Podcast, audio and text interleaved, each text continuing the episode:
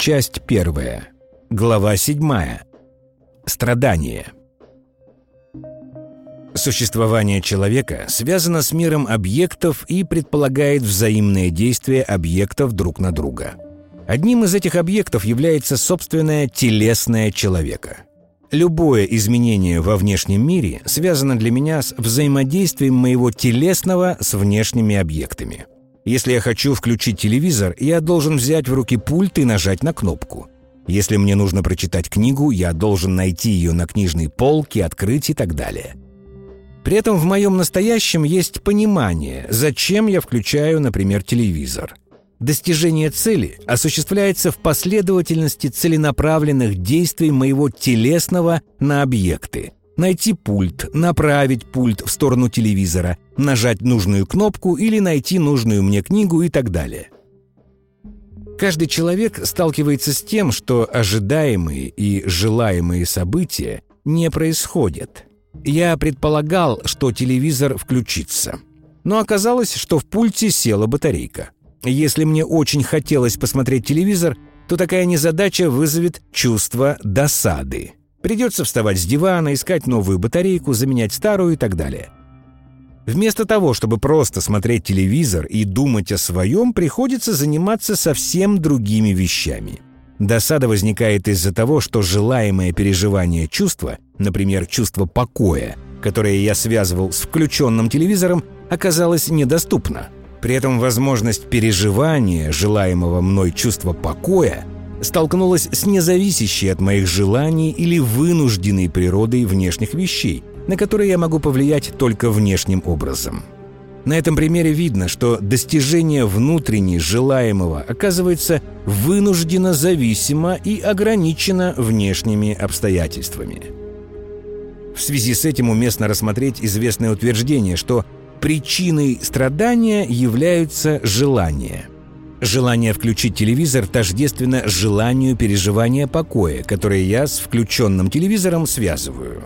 И если желание включить телевизор не может быть исполнено – Мое чувство досады возникает не потому, что телевизор не включился. Досада возникает из-за того, что желаемое чувство покоя не возникло. Иначе говоря, досада появляется из-за того, что желание переживания покоя было связано с желанием обладать включенным телевизором, а я не смог его включить. Желание, направленное на обладание вещами, например, включенным телевизором, по сути является желанием, направленным на переживание определенного и желаемого чувства. Причиной страдания является желание переживания, которое зависит от возможности обладания желанным объектом, например, работающим телевизором, понравившейся вещью или благосклонностью небезразличной персоны – Обладание желанным можно понимать расширительно. Например, можно желать сделать карьеру или стать уважаемым и почтенным членом общества. Поэтому утверждение, что причиной страдания являются желания переживаний, можно дополнить. Причиной страдания является желание переживаний, которое зависит от возможности обладания желанным во внешнем мире – в такой формулировке выражен зависимый, а следовательно несвободный от внешних обстоятельств характер внутренних переживаний. Страдание возникает, когда желаемое переживание оказывается недоступно из-за императивной или вынужденной невозможности обладания желанным или его утраты. Для того, чтобы испытать желанное чувство покоя, мне необходим включенный телевизор – поскольку только с работающим телевизором я связываю возможность желанного для меня переживания. Можно очень хотеть стать музыкантом, но отсутствие слуха будет непреодолимым к тому препятствием. Очень хочется стоять на сцене и радоваться тому, что слушатели замирают в восхищении. Но желаемое переживание радости от своей виртуозности оказывается невозможным из-за того, что я не отличаю «до» от «си». То есть для осуществления желанного переживания необходим слух, которого у меня нет. Поэтому страдание связано с невозможностью получить необходимое, с которым я связываю возможность желанного переживания. Страдание хирурга, который из-за повреждения руки вынужден прекратить заниматься любимым делом. Страдание художника, который не может рисовать, потому что ослеп – Страдания человека, потерявшего близких. Список бесконечен. Страдание возникает тогда, когда желанное переживание не может быть осуществлено из-за физической невозможности в физическом настоящем физически получить желанное. При этом желаемое может относиться не только к обладанию вещами. Например, можно очень хотеть собственного бесстрашия, но невольно вздрагивать, когда неожиданно скрипнет дверь. В самом общем выражении страдание возникает, когда вместо чувств, которые я хочу переживать, я вынужден испытывать и чувствовать то, чего я не хочу. При этом вынужденность переживания носит, что называется, объективный, то есть от человека, меня, независящий характер. Страдание – это невыносимость вынужденного переживания. Моя направленность на достижение желаемого чувства является проявлением моего эмоционального валения. В свою очередь, эмоциональное валение определяет для меня цели в объектном мире, достижение которых позволяет мне достигать желанных переживаний. Валение, направленное на желаемое чувство, является основанием для усилия, которое я должен приложить для достижения желанного. Но возможность следования моему собственному валению ограничена обстоятельствами моего существования, которые от меня могут и не зависеть. При этом ограничения моих возможностей достижения желанного могут быть связаны не только с отсутствием необходимых способностей. Ограничения возможности приложения усилия могут быть связаны, например, с обязательствами, из-за которых я не могу позволить себе заниматься тем, что для меня так желанно. Страдание – это переживание, которое возникает, когда Мое валение не может быть реализовано моими действиями во внешнем мире. Страдание – это переживание, в основе которого находится несоответствие между «я хочу» и «я могу». Строгости ради следует отметить, что в данном случае можно говорить только о несоответствии, а не о противоречии, поскольку то, что я хочу и то, что я могу, относятся к разным аспектам моего существования. То, что я хочу, относится к моей воле к радости, а то, что я могу, находится во внешнем по отношению ко мне мире, будь то даже отсутствие слуха или неожиданные аффективные состояния. Страдание возникает, если то, что я хочу как переживание, я не могу получить вследствие моего собственного результативного усилия.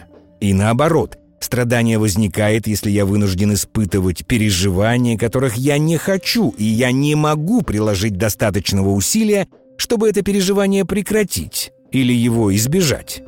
В таком понимании страдание возникает и как следствие осознания своей недостаточности в добровольно выбранном контексте, и как следствие вынужденного нахождения в нежелательном контексте. Например, можно по своей воле захотеть стать музыкантом, а затем мучиться от своей неспособности. Или необходимость заработков заставляет человека заниматься нелюбимым делом, а невозможность иных заработков определяет и вынужденность контекста существования, и мучительные переживания, которые против своей воли человек вынужден переживать. В самом общем виде страдание связано с присущей миру объектного существования – необходимости как таковой. Существование необходимого создает непреодолимые ограничения в осуществлении присущей каждому человеку воли к радости. Поэтому можно сказать, что страдание – это переживание невозможности преодоления несвободы необходимого. Известно, что нет ничего практичнее хорошей теории – но в данном случае речь идет не о том, как сделать жизнь счастливой. Целью этой работы является формирование отношения к основной проблеме существования, в связи с которым к этой проблеме вообще можно было бы подойти по возможности конструктивно. То, что страдание является неотъемлемой составляющей существования человека в мире, вряд ли будет поводом для оппонирования. Но причиной страдания является существование необходимого как такового.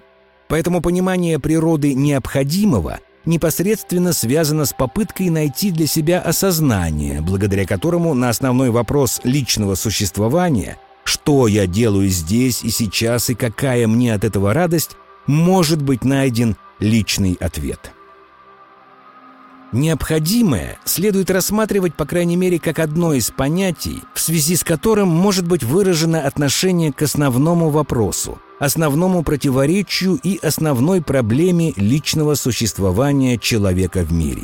Установление соответствия между тем, что я хочу, я могу и я должен, является основной целью личного осмысления себя – но основание стремления к осмыслению человеком себя связано с присутствием в существовании необходимого и связанного с ним страдания. Тень, нависающего над миром страдания, является неотъемлемым условием существования и каждого человека, и всей истории человечества. Поэтому в самом общем выражении поиск смысла тождественен поиску отношения к страданию. И целью осмысления себя является поиск отношения к необходимому, которое является причиной страдания, присущего существованию каждого человека.